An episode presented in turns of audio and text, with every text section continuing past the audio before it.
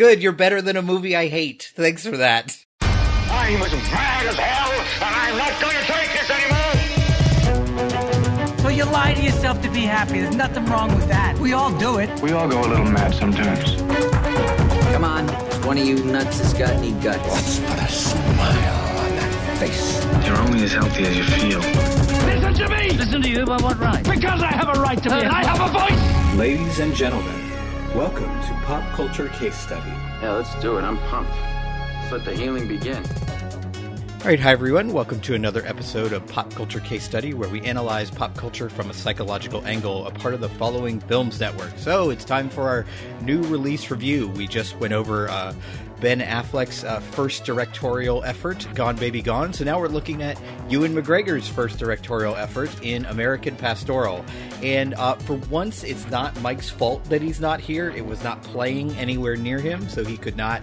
Uh, unfortunately, he could not see American Pastoral. But uh, as always, like the, the always dependable backup, I have, I have Ben Zook here uh, to talk American Pastoral. So thanks for being here. I think dependable, you know, that's that's uh, uh, debatable. Um, but, um, but yeah, hi, good to be here.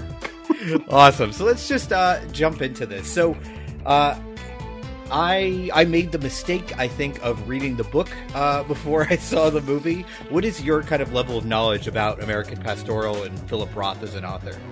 Well, it's interesting. Um, so the only reason I saw the movie was because I was traveling and I ended up with a big layover in Chicago. And I decided, you know, with my six hours that I would go and see American Pastoral. And I actually had the audiobook on my phone and I was planning on, on you know, listening to it uh, on the way back uh, home. And so I ended up seeing the movie before reading the novel. Uh, and it's very interesting in that regard. Um, so I, I'm kind of curious. So like what goes into when you choose a movie like this when you choose the new releases that you put on your show is there sort of a thought process to it or is it just you know whatever's out. It could be argued there's a thought process. Um, basically what i do is i look at the movies that are going in wide release or supposedly going in wide release according to the very uh, very dependable again internet uh, which is not dependable at all. So really the only choices this week were american pastoral and inferno and i saw that trailer enough to never want to see inferno. So uh, oh okay well I can, I can fill you in i can fill you in. I saw inferno Great. Uh, you know, you know, I think I think people who enjoy those movies know what they're getting, and I, I certainly right. knew what I was getting. Um, so uh, just to give you a little mini review, I really enjoyed Inferno. But see, I made the wrong choice. I... So... and if I was chasing numbers, I should have just gone with Madea. That's the big hit. Yeah, uh, this yeah. week. So... I, I, told I told Denniston all about Madea, and he just he just looked at me like I was crazy, and I was I was right. Yep. It always makes money. Like every year, we're so surprised that Tyler yes. Perry makes money, but there it is. Uh, so, so American Pastoral. So here are my general thoughts about it. Uh, and I'm tr- I was trying to put myself in the place of someone who had never read the book. So it'd be interesting to see, uh, to kind of hear what what you had to say when you first saw the movie. And to me, it felt like an extremely middle of the road to bad movie that was melodramatic.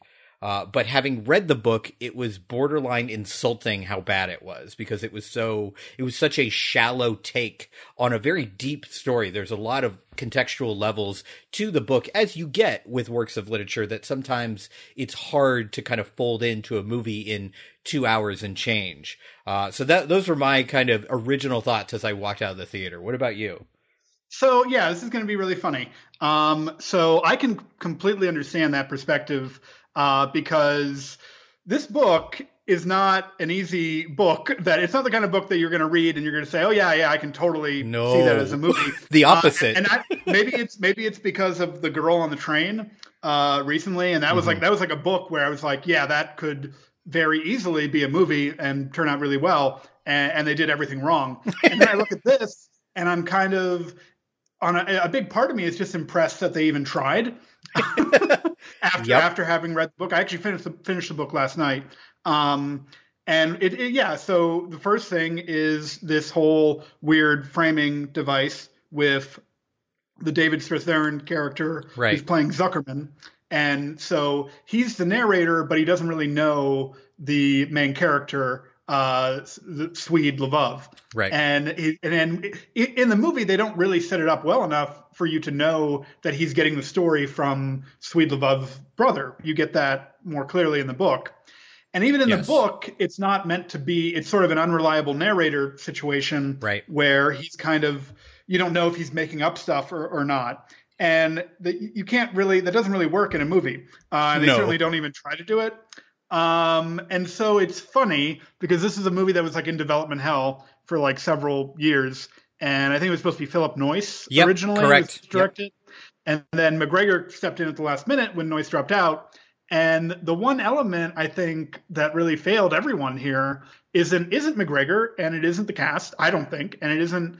You know, I think the film was very very well shot and everything. I think the one element that really let everyone down is the script by Oh. by John Romano, who No I'm assuming question. is not related to Ray Ray Romano. Uh, That's the that's the sitcom I want to see. That's the Brothers Romano. Yes. We, we might get into it a little bit more, but I'm really when we get into your spoiler territory section and all that. But I'm really surprised by some of the some of the changes that they made af- having finished the book last night. Um, it seems like very major integral stuff is just kind of left off the table, and then other stuff is just like covered completely, like point by point by point. Right. Um, and so.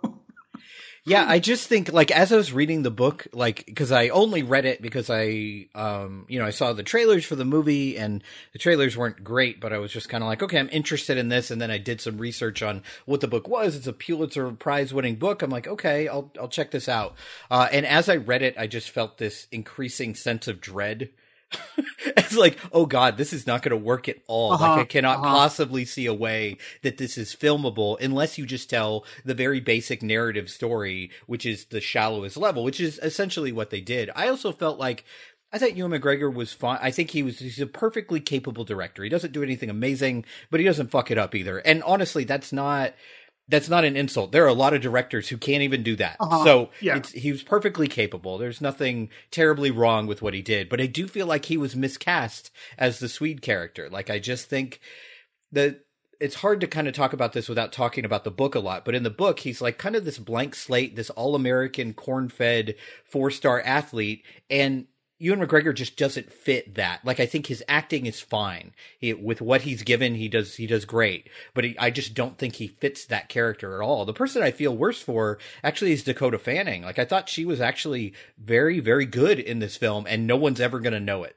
I, I, have, I have problems with her performance. Actually, Really? I, I actually liked the I liked the, the you know the unknown actress who played the younger version of. oh yeah, Mary, she was very good as well. Here, yeah. Um, I think I think Fanning's performance is weird because so so she's playing the daughter and she has a stutter and it's meant to be kind of ambivalent whether or not you know her stutter is real or not.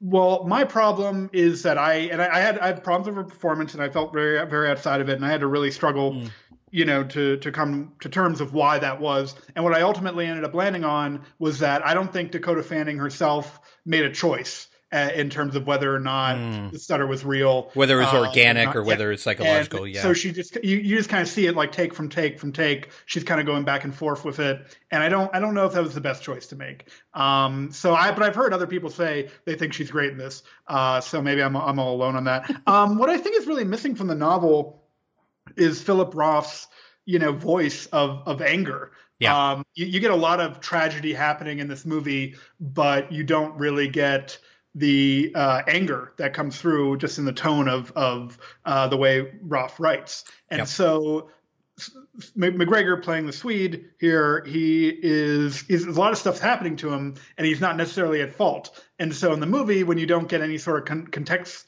to any of, the, of that stuff that's happening, it's just sort of like, wow, this guy's just trying so hard, and all Sucks this to be that guy. keeps happening to him. Um, and he did, and I, yeah, so it, it it is sort of a weird um, adaptation in that regard, just sort of like point by point of stuff happening. Right. And at the end of the day, at, at the end of the day, it does feel like more like a melodrama than anything else. And I don't think that's what they set out to do, and I don't think that's what Philip Roth set out to do either. Um, the the really integral scene that I think is missing from the book is this uh, conversation that Swede has with his brother um, after uh, after finding out about Mary. um, you know, who who goes missing at some point in the novel, uh, and and and the movie. And so I think without that scene, you really kind of miss a whole lot of the commentary on like the perfect American family and all Right. that stuff. Uh, I mean, so- this is this is exactly what I'm getting at is what you're bringing up. Both the lack of anger and this lack of context. It makes a big story small, and I think that's what Philip Roth does so well in his book. Is in essence what you're seeing is a small story, but it's indicative of kind of the big story of America in the '60s. Like this is such a huge story, and without that context, I mean, the idea that in the beginning we see in the beginning of the book we see Swede as this kind of all-American everything's perfect. He's a four-star athlete in four sports. He uh he marries literally a beauty queen. They have a kid. Like everything is perfect. It is the American pastoral. It's the perfect symbol of the American dream. But underneath it's kind of rotting away and that's the whole idea of that. And you don't get that context. He Uh-huh. stays that picture perfect person throughout basically throughout the entire film. Like you you still you're still getting the view of Swede that our narrator got in high school. We're not getting the real story. And that's it's sad because i feel like people who read this book are going to hate this movie. People who didn't read this book except for you apparently are not going to want to read the book because i don't think it has anything there where you're like i got to see why this was made Yeah, I could see that. I mean, that's happened before. I think if you look at the other movies that are based off of Philip Roth, Roth's novels, they very few of them have, have actually worked. Um, the only one Yeah. that I like uh, is Elegy, which is kind of obscure. Not a lot of people saw it, uh, but I really like that film. Um, there's a weird movie called Goodbye Columbus from 1969, which is a very strange film as well. Uh, it, it got an Oscar nomination for its screenplay. Uh, it's kind of forgotten now. Um, and then what else? The Human Stain. well, It's a hugely indignation came out this year Okay, so that's my compliment that I'm going to give to American Pastoral is that I would watch American Pastoral ten times before wanting to watch Indignation again. Wow. Uh, I hate, I hate, I hate that character. I hate the protagonist in Indi- Indignation, and I hate the camera coverage they got with particularly that long scene with Tracy Letts. Uh, and and they've got such bizarre camera coverage Hmm. where they're in like wide shots where Logan Lerman and then Tracy Letts are like at the center of the frame in the middle, and, and really bizarre choices in that film. yeah Um, so that's the best. That's the nicest thing I can say uh, about American Pastoral, I guess. Good, you're better than a movie I hate. Thanks for that. I also felt like I, you know, granted, sometimes my reading comprehension isn't the best, but there was a scene uh, with Jennifer Connelly in this movie of like where she kind of she has a breakdown later in the film and she basically appears naked on the screen. Was that in the book anywhere? Yeah, it is. Okay. Well, well, well. Wait, wait. Okay, no. Um, that isn't, but it's alluded to. Right. And it felt like purposefully salacious to me and like I, I just didn't like that moment in the film i was just kind of like why why are we going here there's no there's no reason we have to do more than allude to it or have him take care of her My my real problem with it is that then the scene in the hospital that she has with with her husband, um, I I, I feel like they played that up to be too too too big Yeah. uh, emotionally. I feel like agree. the things she was saying are hurtful enough, are Right. you know damning enough that they don't really they didn't really need to make it this big gigantic histrionic scene and i was really happy just to see jennifer connelly in a movie and i don't think she's bad or anything No. it just felt it just felt underserved um and, Just doesn't have a lot to work with. with her that i like uh you know so right yeah so here's the other thing that i was thinking during, during the entire film is i think one of the the genius decisions that philip roth made is to not tell this story in chronological order um, I think it because it starts off being about one character, so you start to vilify other characters in his family for the things that they've done, or you see them as cold or distant or not fully formed characters. And then as it flips and you see more of those individuals' lives, whether it be his wife or his daughter or his brother, you start to understand who they are and why they made the decisions they made. And you get none of that here. So the emotional impact is null and void. Like you don't actually care that much when these horrible emotional things happen because it doesn't you don't get that kind of bombshell that you do as you're reading the book where you're like, oh, I've been looking at this person all wrong and just from one perspective. So to tell it in this very stereotypical kind of point A to point Z style really robs the story of its power to me. To be fair, though, I really don't think the structure, the way it is in the book, would work in a, in a film. Um, and I'm kind of glad they didn't try that. Like, for example, I just wish they didn't scene- try. For example, though, there's a scene between Jennifer Connelly and uh, Swede Levov's father in in the movie and in the book, and she's making the case to his father why she should be, you know, his wife, um, Right. Basically, and they're going over things like, oh, are our children going to be raised Catholic or, or Jewish? You know, blah blah blah. That's that scene happens in the last chapter of, of the book. Yeah.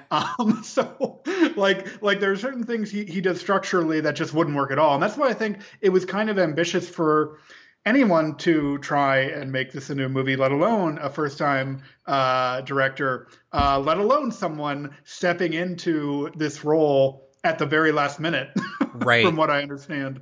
Uh, and so it didn't work. Uh, there, like there's No. there are scenes and moments in this movie that I like, but overall, I'm not going to say it's, it was successful or, or satisfying in any way. Uh, but I respect I respect that they, I respect you know the the effort that was put into it. Right. Just a pat on the back. Good try, guys. We appreciate the effort, but I, I didn't I, really work. I wanna, I want to see Ewan McGregor direct another film. Like like the fact that he was able to make this into I don't know the fact that he had there were scenes in this movie that were engaging uh, and had me you know like hooked into it and everything. Uh, that that speaks to to you know to to the work that he put into it, and I I hope that it doesn't become sort of a oh how you know uh, uh, how how terrible that this guy tried this kind of thing. yeah, I mean it's it's one of those things where, you know, as you say, it it doesn't work. I don't I don't think it's a good movie. I think it's a it's a borderline bad movie. It's kind of like the bottom of average, right? Like just this kind of like, oh, okay.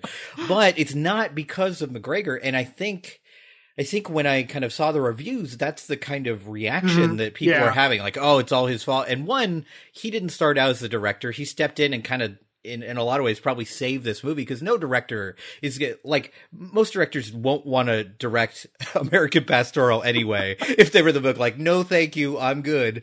Um, let alone come in after someone has left and try and kind of pick up the pieces with this cast that they had nothing to do with. Uh, so he kind of saved this movie and got it made, you know, for better or worse. But I don't think the movie got worse because he directed it. I don't He- think. he's probably he's probably worried about getting paid if, if, if no Yeah, there you go. I got to get my fee, so yeah, I'll go go behind the Well, camera. truly, think about it. It's like I've Yeah. invested all this time and, and effort Valid. into this role, and, and I was going to get paid X amount of money, and now oh nothing. Oh man, I don't want to do that. But, Um, but the direction wasn't so bad that I thought like, oh, I hope he never directs again. Like I think he shows at least a tiny bit of promise, and I think that should be fostered and give him another chance. Maybe a simpler story. Yeah. Maybe something more straightforward than fucking Philip Roth. Are you kidding me? Like the and if you've read the book, it's so dense. There's so much material, and you're like, you know, I could see this, and um, many reviewers have said this, but I could see this being a miniseries, like Yeah. a nine or ten hour like TV miniseries, but not not this. This is this is two like two hours and ten minutes is not enough to tell the story of a decade. Like that's. I mean, it's it's a challenge. Like, uh, not only is it dense, but there's there's some things in the book that, of course, they take out, which I knew they had to. Like, there's a whole like vision of Angela Davis like going on in the Uh-huh. in the in the book, and you're like, how do you even? And I think the the real big weakness of this film, other than just the structure of it, that doesn't really work for me, is I don't think you get a sense of the passage of time in this movie. Everything seems to happen back to back. Like the only clues you get are like, oh well, uh, Mary's older now, so that's it. But you don't really feel this decade of the '60s pass, and you really do get that in the book. Like you really feel the time pass. Whereas here, it's just like, and now we're doing this scene because why not? and so so much of the book I think is observational. It's just Philip Roth, you know, giving you the the context and the commentary, uh, you know, through like through Zuckerman as the character as the narrator, and and that doesn't really that wouldn't really work, uh, you know, in a movie. I'm glad that we saw less of Zuckerman, uh, the David Strathairn character, because I really don't think that would have worked at all. Um, so I mean.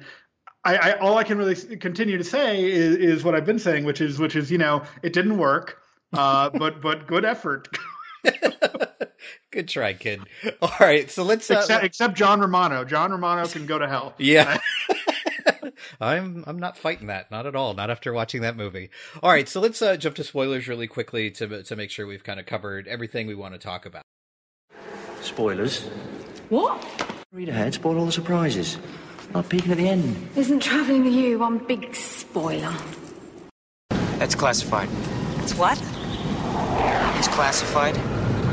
I could tell you, but then I'd have to kill you. So I feel like you kind of danced around a couple topics earlier. You were kind of talking about, Hmm. you know, Mary going on the run. And basically what's happened is she gets radicalized during the Vietnam War and puts a bomb in the local post office and ends up killing someone uh, with this explosion. Uh, so, so what did you, You know what wanna- I? You know what I hated? Please tell me. I can't wait. we probably could have put this in your regular section. Um, I hated that they used uh, "Hey, tr- hey, what's that sound?" Uh, Oh, for- me for- too. I was like, this is so yeah. stereotypical. Oh, like this God. is like the counterculture song. Like it was like it felt like a placeholder song that they never changed. Like they're like, yeah, we'll put something like this here, but not that, obviously, because that would be ridiculous. But I was like, oh, There's so much great countercultural co- counterculture songs from the 1960s. oh yeah. that I wonder why filmmakers feel compelled to use the same stuff over and over again It's to symbolize tragic. the Vietnam War and, and all that. Um, and then so yeah, so she goes on the run, and for the most part, that middle section of the movie is is pretty much fine. I think there's not a whole. I mean, it's I, I felt somewhat compelled in terms of what. McGregor was was finding out and what he was going through. Um, this Rita Cohen character who pops up and he you know thinks she's connected to his daughter and all that.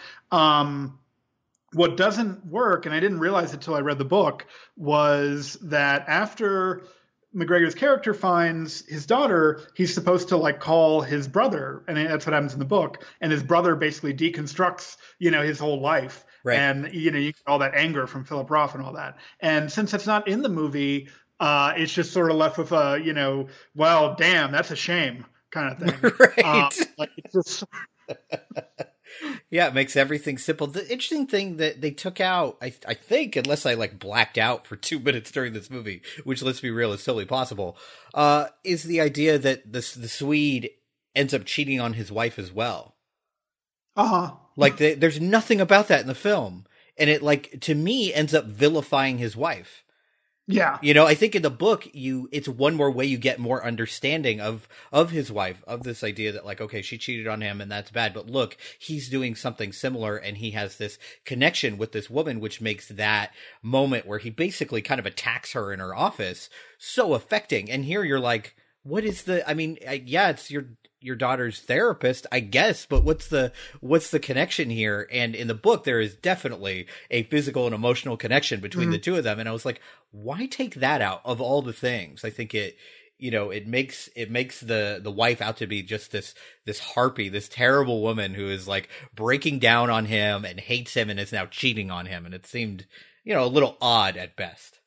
Again, it's just more of this whole, oh, you know, all this stuff is happening to this guy, and he Right. seems so perfect. Um, and you know, like like the, the the book is is very dry and intellectual and almost similar to Revolutionary Road. Mm-hmm. You know, trying to make all this commentary about American society and American lives and American families, and you really do lose a lot of that in just this sort of like sense of it, it, it's like a book of job type story uh Right. like a like a serious man again with, with with all this stuff just keeps happening to this seemingly perfect guy and and the other thing um in the novel they they talk about how the how the Swede's brother was who ended up turning in uh Mary who who, who never gets gets arrested or anything um Right. in the movie and so that's strange as well uh and so this whole ending with the funeral is so melodramatic Oh yeah, God! Um, I just so I just remembered that as you were talking about it, and how angry I got in the theater, and I was like, "What?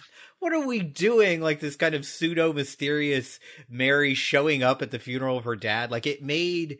Like I think the last lines of the book are something about like there is Yeah. there's no there's no story so horrible as the story of the Levovs and it's very dark and very messed up and it's not a happy ending at all and I felt like this was trying to wrap this all up with a bow like yeah all this bad stuff did happen but look even he's Yeah, dead now yeah. but they're together again isn't that sweet and I was And like there's everyone's, everyone's in old age makeup and we oh terrible Connelly. old age makeup Uh, I know, and it wasn't even consistent. Like Jennifer Connelly looked so much younger than everyone else, and it, it was very strange. Um, yeah, is a terrible, terrible ending. Like I, I mean, I get Yeah. kind of not wanting to end it like Roth did because it is like a fucking downer.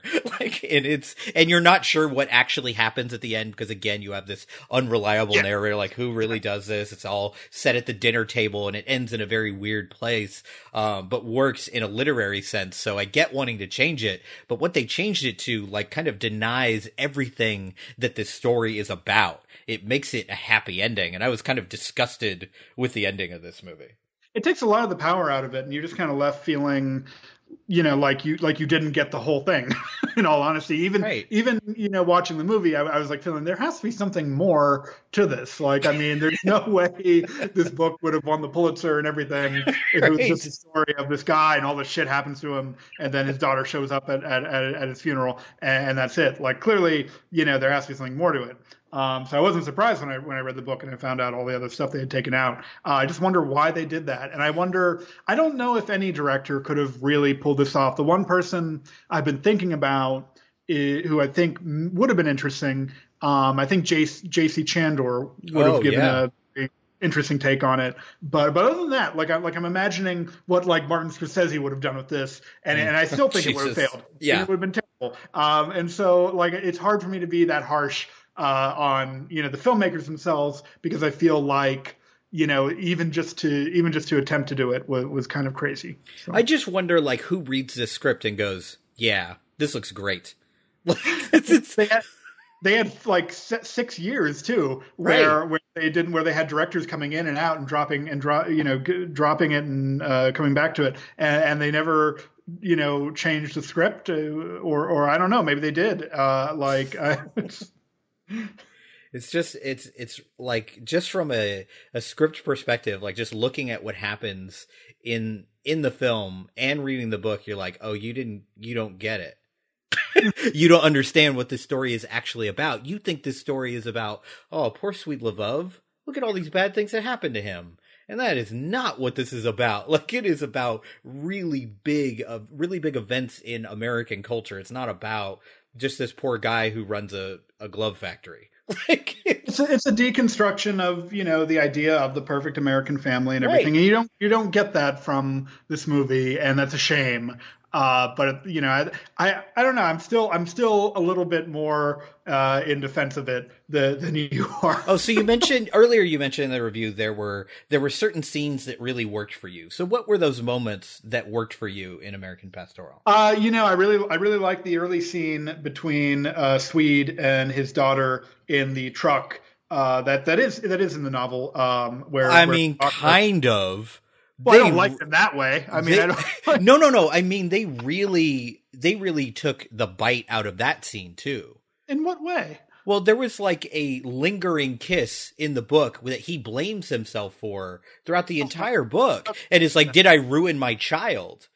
Did I? Still, I, still, I thought I, I, I still felt like the I still got from that scene what I think you were supposed to get that they Hmm. that they had had a weird uh, connection that a father and daughter you know wouldn't normally have, and that I'm she surprised. blamed herself. I'm surprised for that that came through because, and again, I cannot put myself in the place that you were in because I had read the Yeah, book. I- I- uh, but it was it was such a weird kind of disturbing scene. Like even as I'm reading it the first time, going, "Oh wow, I didn't know we were going into Lolita territory. What is happening here?" See, I, I like that. I like that they, you know, uh, you know, kept it in there and everything. And you know, uh, I mean, for me, like watching this movie without having read the book, uh, I was quite surprised by that early scene. It really tells you early on uh, that you know that, that the subject matter here is not going to be something that makes you feel comfortable, Right. And that's fine. Um, the other scene I like, I like this the first scene with Rita Cohen, uh, where um where he creates a glove for her that she Mm. has to put on and and, and she has to like uh open and close her hand really slowly and tells her all that and then and then the way that ends with with just the um she wants her Audrey Hepburn scrapbook back uh you know that was a good that was a good moment Yeah. I like caught me off guard so Yeah, that worked. I found it interesting that they they seem to throw in a couple scenes with quote unquote Rita Cohen, uh, who that weren't in the book, like these kind of extra kind of dramatic Mhm. moments where instead of via a phone call, they meet in some dark alley, you know, and I, I thought like, well, I don't know, I don't know kind of how I feel about this. Like I, but I can see that phone calls don't work as well cinematically as they do on the printed Yeah, page. yeah, I mean, yeah. you know, we we talked about this here Sully, where you have just women relegated to phone calls, and they're not exactly exciting uh, on a on a movie screen. So I could see why they did it, but it, it did like kind of you know make me tilt my head to the side. Like, what is the purpose of this other than to kind of create mood and tension? Well, that's fine though. That's fine. I mean, that's what uh, you're going to a movie to see, uh, and so I completely understand those choices. Um, it's it's the stuff that they do later that that I think kind of ruins it. So Yeah. All right. Uh, yeah. So don't see this movie. It's a waste of your fucking time. Uh, don't bother. but but but do give Ewan McGregor another chance. Yeah, yeah, absolutely. And read the book. The book is great. There's a great audio book which Mike and I talked about uh, when we were leading up to this. That's narrated by Ron Silver. It's fantastic, and it's The one I that's the one I had. yeah, it's totally worth your time. So definitely check that out. Uh, so uh, thanks Ben for uh, filling in again. I appreciate it. You're the one person who could actually see this movie, so thanks for coming on the show. Absolutely.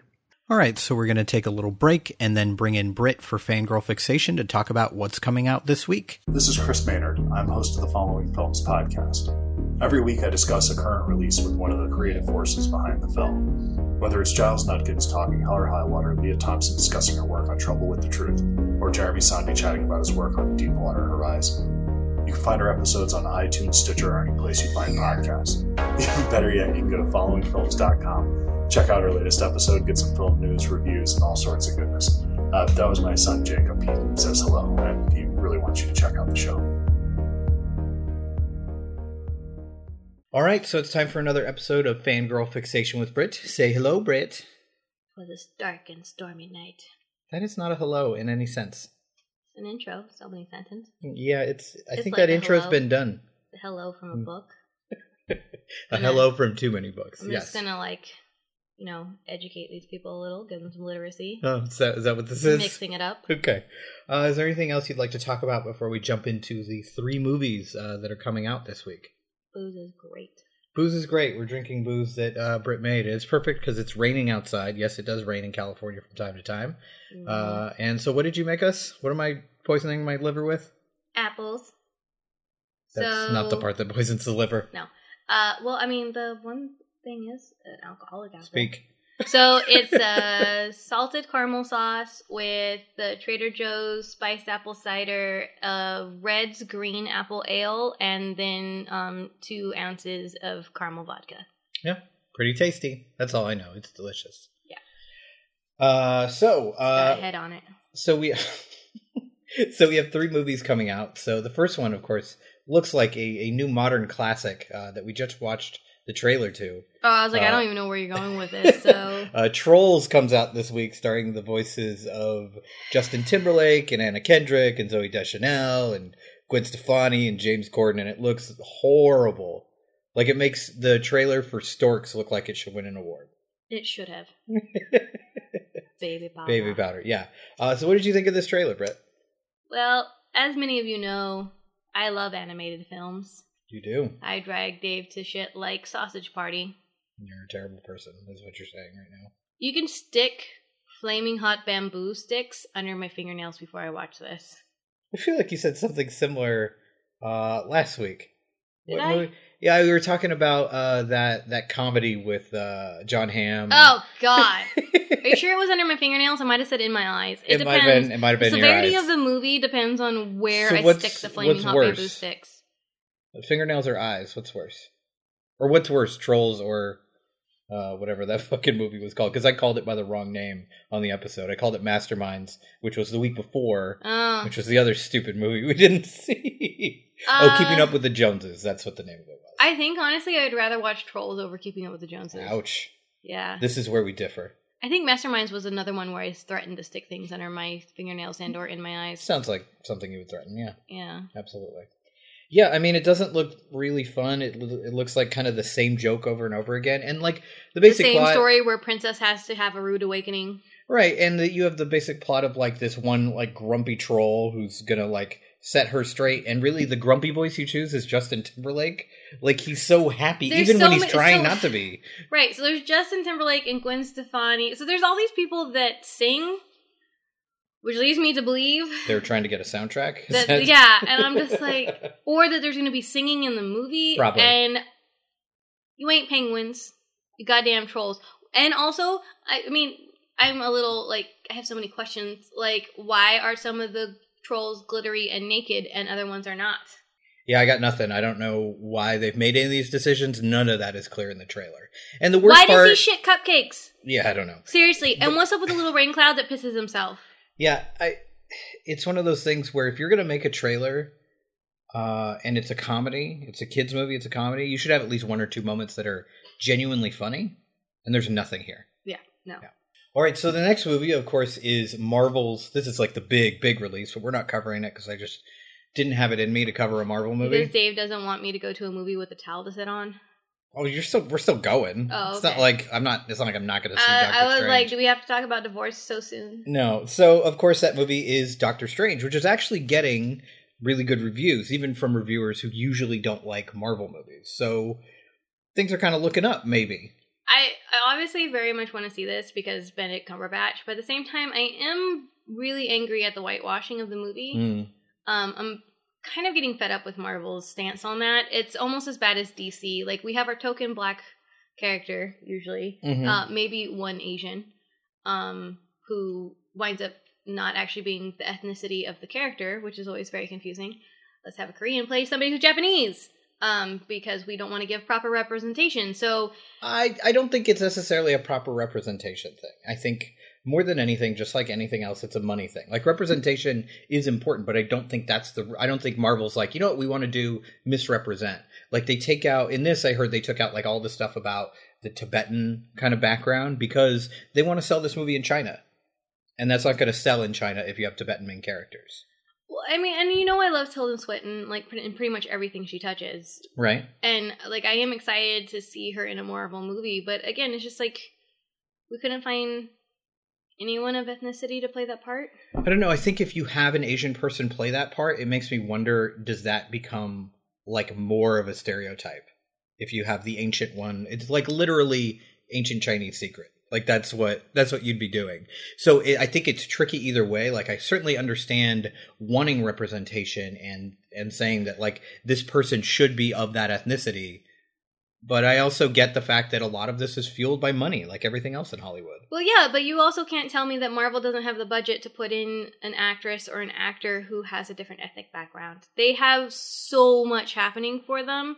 They can afford if one movie has an but they're not looking to do that.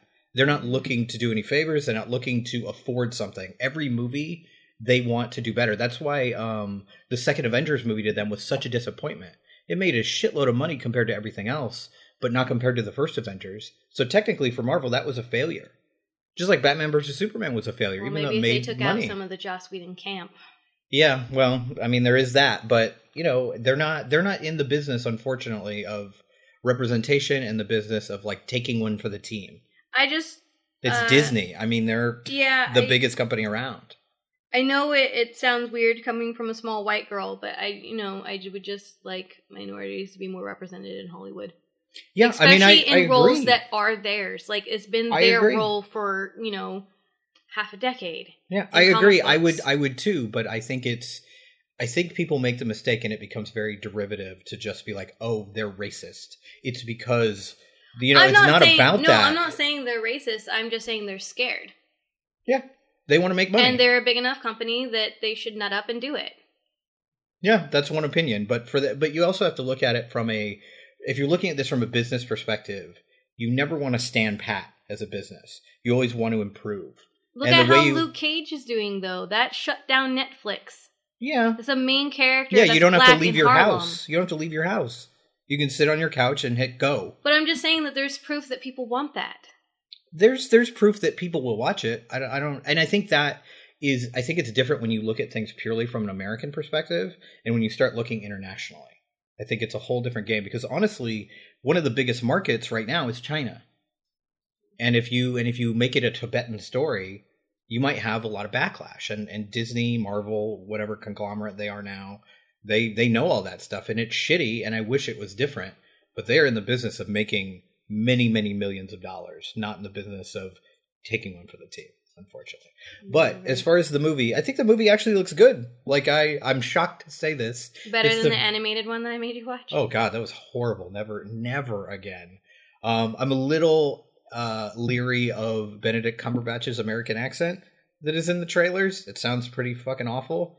Uh, it just sounds like I'm just gonna groan through this accent so no one can tell. Uh, but I really like Chiwetel Ejiofor. Uh, His I heard southern he's really wasn't good. too bad. What, in in 12 tw- Years a mm, It was pretty bad. It was Well, it was the worst accent in the movie. Like It was the worst man- accent in the movie, The man is a talented actor. Accents are not his forte. Like, I think it's just because not- he has too much of a voice, if that makes sense. Yeah, he's too. It's he stands out too much. So when he does an accent, you're like, not buying it. yeah.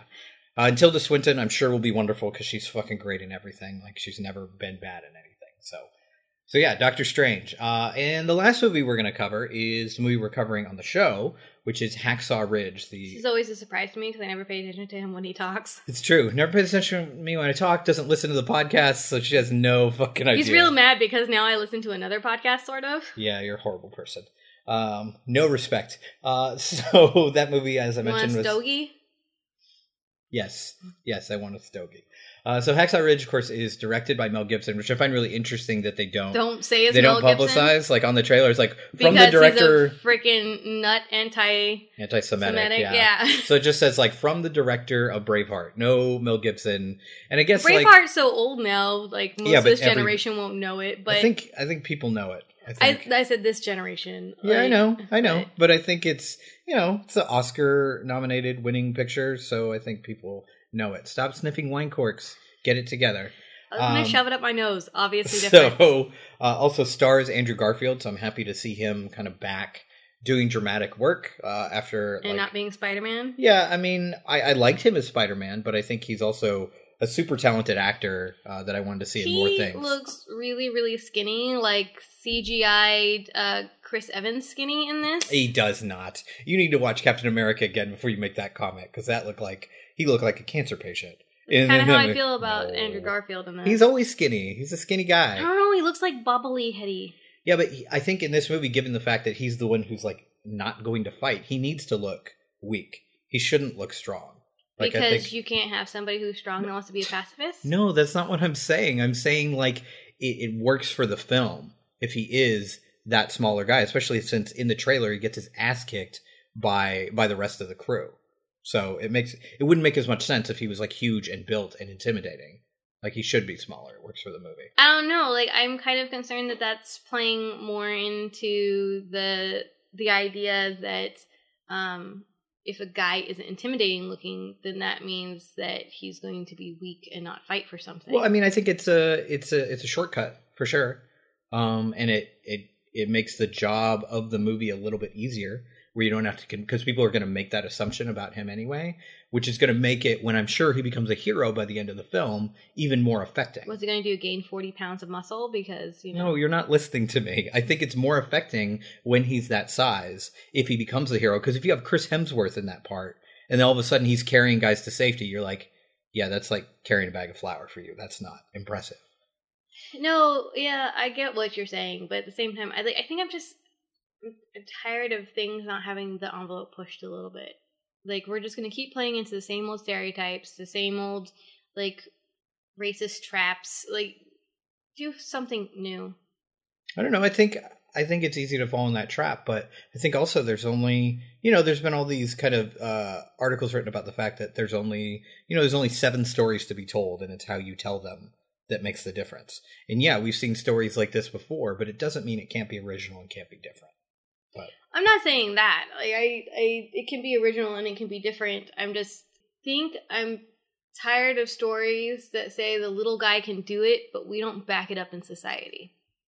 Well, then that's your problem with society. Well, yeah, all my problems are with society. I didn't say my problem was with the story. My problem is with representation. Right, but would you rather have like okay, you have this complaint that like we always show the little guy can do it. Would you rather have a bunch of stories where like the six foot six, two hundred eighty pound guy could? do I it? would like the six of foot six guy it. to be a bleeding heart who doesn't want to be masculine and aggressive. I mean, I guess I just think it's. I think this way is more affecting because I think it's easier to be masculine and aggressive when you're six foot six, which is he's going to kind of end up having to have some aggression by the end of the movie to survive war. But I think there's a lot of things that we could start breaking down, like stigmas that we could start breaking down about how men should be. Yeah, And this is, I mean, I think this is an example of that. This could be an example of that. You're going to make the hero of your story a pacifist. Right, but the hero of the story is a pacifist because he's small. I don't think that that's the reason. I think I think if you watch the trailer, you see that the reason is that he just believes in saving people. He believes in not hurting people. Reg- See, you're making judgments based on size. You're a sizist. I am a sizist. See, I just turned this around on you. You're angry at society. Well, it's your fault. How about that? Uh, so, which of these movies are you looking forward to seeing? Out of Trolls, uh, Doctor Strange, and Hacksaw Ridge. Well, obviously Doctor Strange because comic book geek and Benedict Cumberbatch whore. Um, I do have some interest in seeing Hacksaw Ridge. It's not like on the top of my list. I'm not huge into war movies. A lot of that has Right. to do with the fact that both my grandpas fought in wars, and so did one of my great uncle. So I kind of have gotten enough war stories. Sure. Um, and and also that has created a bias for me um, because I saw Sure. the damage that it did to my family. Right. So um, I'm never I'm never gung ho to see a war movie, but I do think this one Sure. is interesting. Like I would like to see the development of the stereotypical hoorah man and Right. like how they change to like take him in as being a teammate. Right. Um, I think that was out of the trailer that was the most affecting scene for me was when they were saying like I'm waiting like we're waiting for Yeah. this person. Yeah. So um, I am interested in seeing that. I do have hope that they will show growth in the other characters who are in the stereotype. yeah. Um, It seems like they will. I mean, right, but like like right now, like most of my anger is like towards Hollywood in general, and Right. like the constant like stereotyping and not trying to break out of anything. right. What about Trolls? It's like you're speaking English, but I I don't understand The words don't make sense. So no on Trolls, maybe on Hacksaw Ridge, yes on Doctor Strange. Yeah, Hacksaw Ridge is not something that I'm going to rush out to the theater to see again because of my own personal bias. Right. Yeah, I'll tell you if it's good or not. Yeah, like you know. that's usually what you do, and then I'm like, man, okay, we'll see it when it comes out. Right. All right. Uh, so that's it uh, for this episode. Uh, the next time Pop Culture Case Study returns, we will be taking a look at Bridge on the River Kwai to connect with Hacksaw Ridge. Oh, oh, you see how he doesn't even ask me if there's anything else I want to say before we leave now? Is there anything else you want to say, say before we leave? We're gonna have a special episode of Fangirl Fixation all about Halloween movies because I'm making him watch a whole bunch today. All right. All right. Until next time, I will be here diagnosing your favorites and judging you for what you watch.